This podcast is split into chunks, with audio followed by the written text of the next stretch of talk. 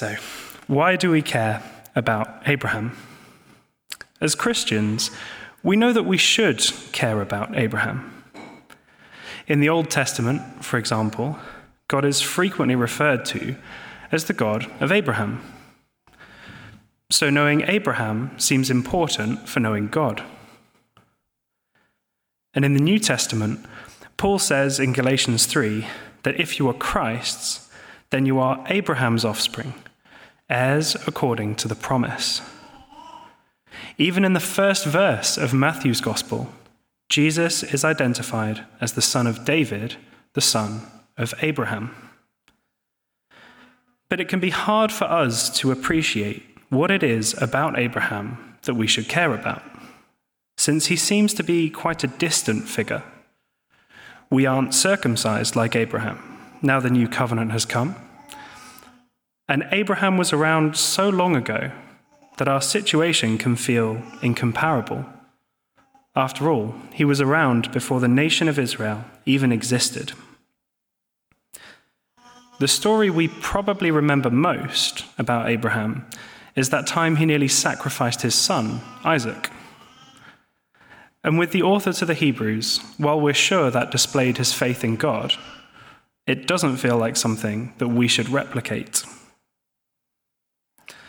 For these, among other reasons, Abraham can sometimes feel like the source of challenging questions rather than the father of all who believe, as Paul calls him in Romans 4. You know, just how important is Abraham now that we have Jesus? Well, given we are jumping straight into the middle of Genesis, some background on the context Abraham arrives in will be useful. After the fall, with sin entering the world, and the flood, in which God judged the sin of the world, sin nevertheless still clings on. In Genesis 11, all of humanity attempted to make a name for themselves by building a tower with its top in the heavens, a city called Babel the forerunner of Babylon. But that plan was frustrated by God when he confused their languages and scattered them across the face of the earth. So, having seen humanity try to make a name for themselves and fail, now in Genesis 12, we get to see what happens when God promises to make a name for someone. And this someone is the son of Terah, Abraham. So, this will be how God moves his plan forward through Abraham and his descendants. And as we look at the promises given to Abraham, we can look back to see where they came from and look forward to see how they are fulfilled. And as we do that, we will get to see at least one reason why Abraham is such a central figure in the biblical narrative and why understanding Abram is crucial to understanding Jesus. So, where do the promises come from? Well, focusing in on our passage tonight, Genesis 12, there are three promises that the Lord makes to Abram in the first three verses. The first promise is about a land. Abram is to leave everything your country, your kindred, and your father's house and go to the land that God will show him. Abram's response is to trust God and leave. And it doesn't take long for God to show Abram the land for the first time. As in verses 5 to 7, we find out this land is the land of Canaan. And although it's currently occupied by the Canaanites, the Lord promises that Abram's offspring will receive it. The second promise concerns people. The Lord is going to make of Abram a great nation. Even though we already know from the end of Genesis 11 that Abram's wife Sarai is barren, which would seem to be a severe stumbling block to this promise. Finally, the Lord will bless Abram. But note, not just Abram. So, verse 3 says that those who bless Abram will be blessed, and those who dishonor or curse Abram will be cursed. And through Abram all the families of the earth shall be blessed. Well, we'll circle back to that in a bit. But while we could profitably have a think about the incredible nature of these promises, with the sojourner being promised a land and the barren woman being promised children, it will benefit us to go even further back, all the way to creation, to see where these promises come from. It is in Genesis 2:15 that humanity is given a land to work and keep, the garden in Eden. And back in Genesis 1, they were also told to be fruitful and multiply and fill the earth and subdue it, and God blessed them. Well, with Abram, God has not changed his plan. Ever since Genesis 1, God has planned to have a people in a land experiencing his rule and blessing. But after everything that has happened post Genesis 3, by the time we get to Genesis 12, we should be left asking the question how will God put things right? And this is quite a conundrum because the solution cannot come from humanity. As God recognizes in Genesis 8, the intention of man's heart is evil from his youth, and humanity's proposed solution of making a name for themselves has crashed and burned in the debacle of Babel. But here, in Genesis 12, the Lord is showing everyone how he will carry out his plan for all creation through Abraham and his family. And this is what helps us to understand why Abram is so important to everyone who comes after him, and so central to the Bible storyline. For Abram is the one through whom the Lord's plans and purposes are fulfilled. And it's not overstating the case to say that the whole rest of the Bible unpacks how the Lord keeps these promises to Abram. So let's have a look at a couple of examples. The promise of a land is in part fulfilled when Israel conquers the land of Canaan, after their exodus from Egypt and their wanderings in the wilderness. The conquest is described in the books of Joshua and Judges. And in Joshua 21, we read, Thus the Lord gave to Israel all the land that he swore to give to their fathers. And they took possession of it, and they settled there. And the Lord gave them rest on every side, just as he had sworn to their fathers. Not one of all their enemies had withstood them, for the Lord had given all their enemies into their hands. Not one word of all the good promises that the Lord had made to the house of Israel had failed. All came to pass. It's an incredible recognition of the faithfulness of God to his promise of a land. The promise of a people is in part fulfilled when Abraham finally has a son with Sarah, defying all normal expectations due to his and Sarah's age. Humanity's weakness does not infringe on the security of God's promises. Well, those promises pass to Isaac, who fathers Jacob, who is renamed by God to Israel, who becomes father of the nation of Israel through his 12 sons, who become the 12 tribes. And all of this justifies God having changed Abram's name to Abraham, from exalted father to father of a multitude. But now let's have another look at that blessing, because there's quite a lot going on.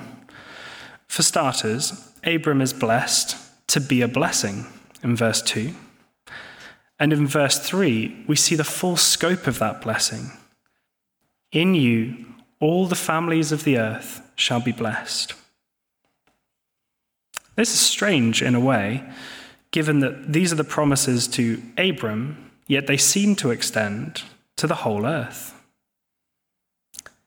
But actually, this makes perfect sense, since we know that God's plans to be fulfilled through Abram are God's plans for all creation God's purposes since Genesis 1.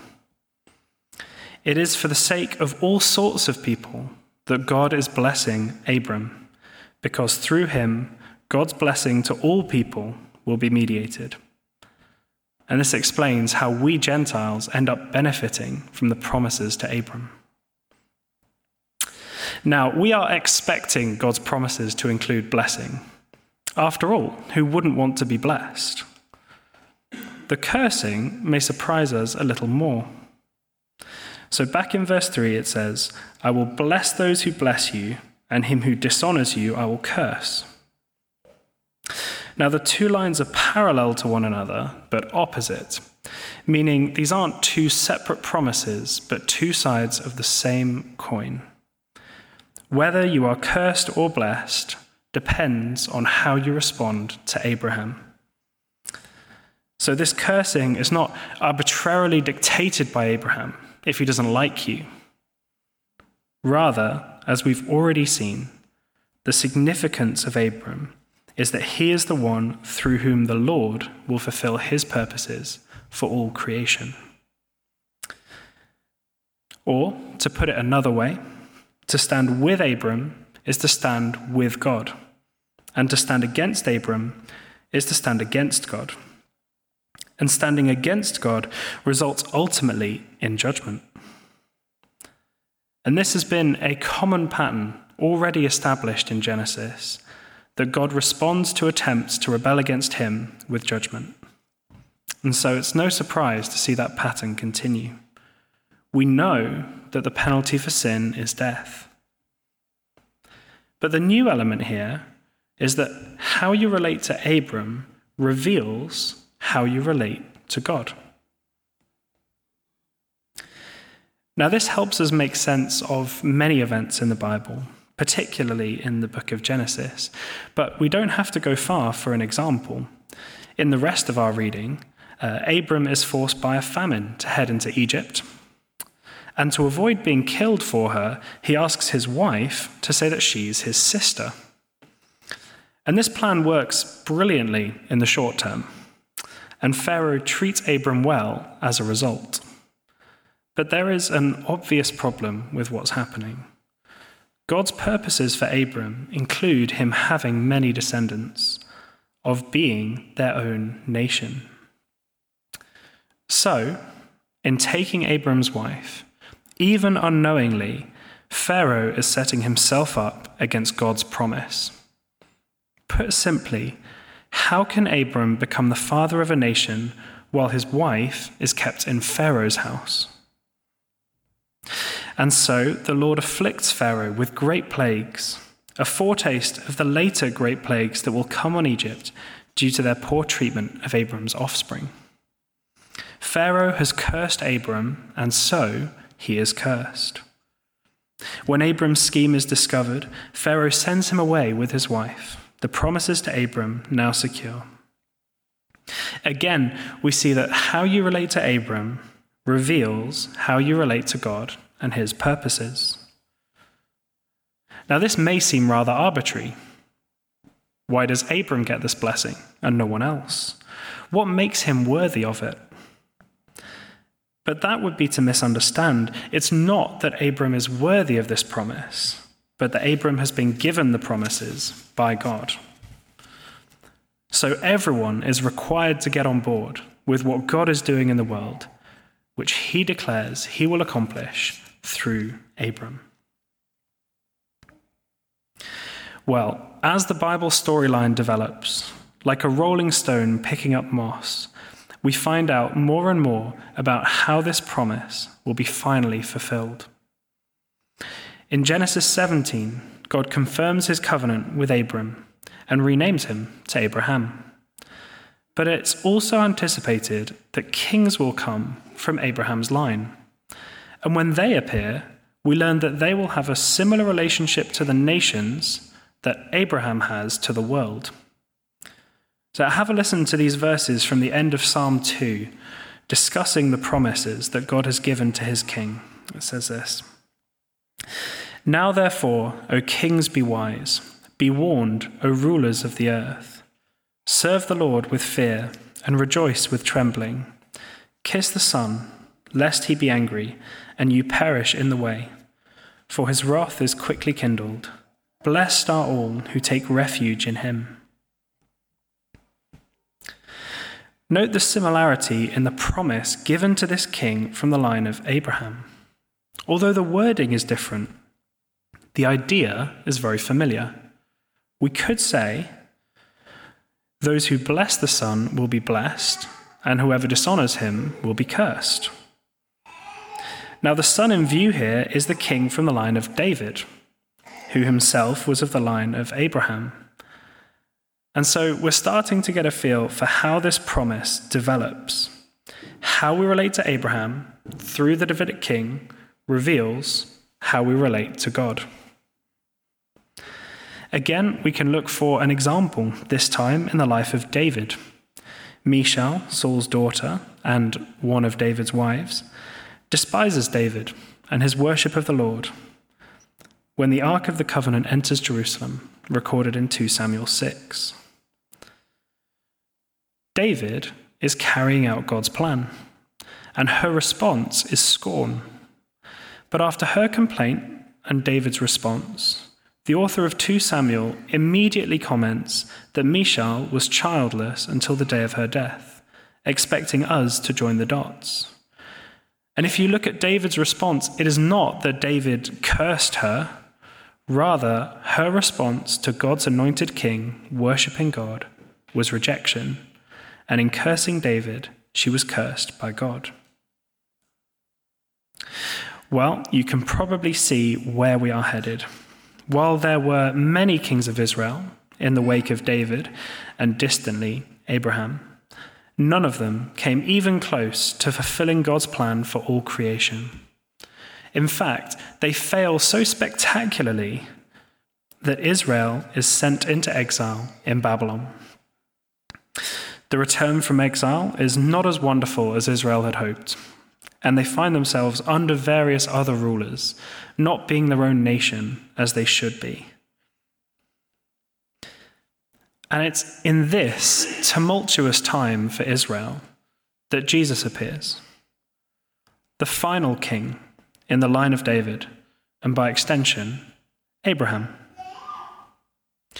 In Matthew 10, when Jesus is discussing who you should fear, he summarizes, saying, Everyone who acknowledges me before men, I will also acknowledge before my Father who is in heaven. But whoever denies me before men, I also will deny before my Father who is in heaven. Again, the idea should sound very familiar to us. We could say, whoever blesses Jesus will be blessed, and whoever dishonors him will be cursed. How you relate to Jesus reveals how you relate to God. Well, through Jesus' life, death, and resurrection, he fulfills God's plans for the world.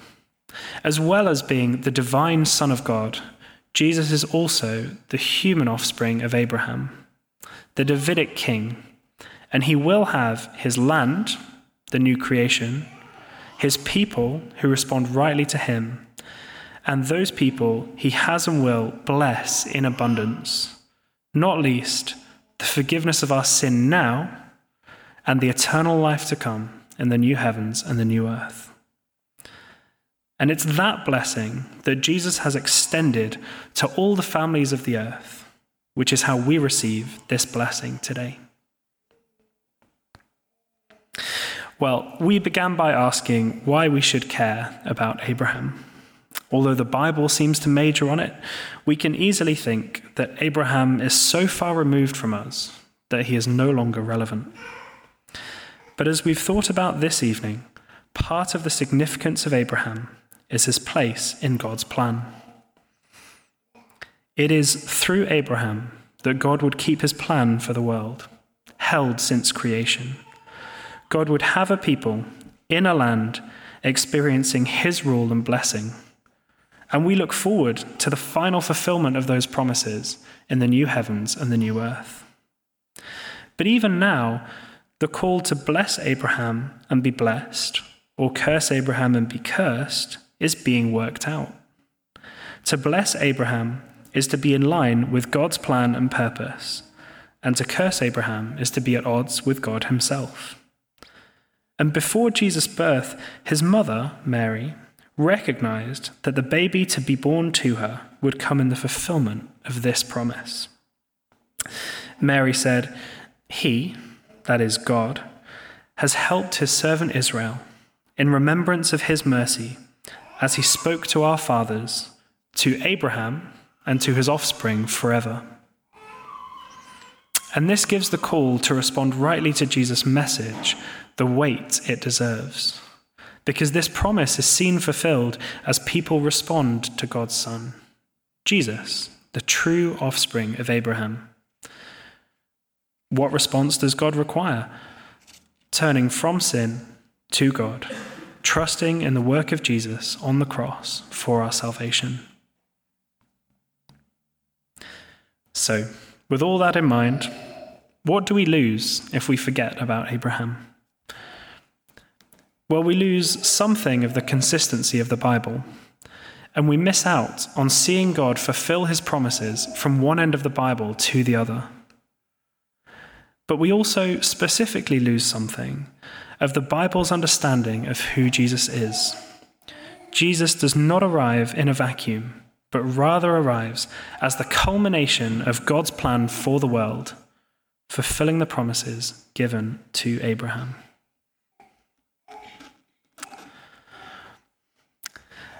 As I finish, um, I'll just pray for us. Heavenly Father, thank you that you are the God of Abraham, and that in making promises to him, you declared your intention to fix the problem of sin. Thank you that through the offspring of Abraham, Jesus, you would bring the wonderful blessing of forgiveness to the nations that now it is possible to be saved. Please help us to remember your faithfulness as we eagerly await the return of your Son. In his name we pray. Amen.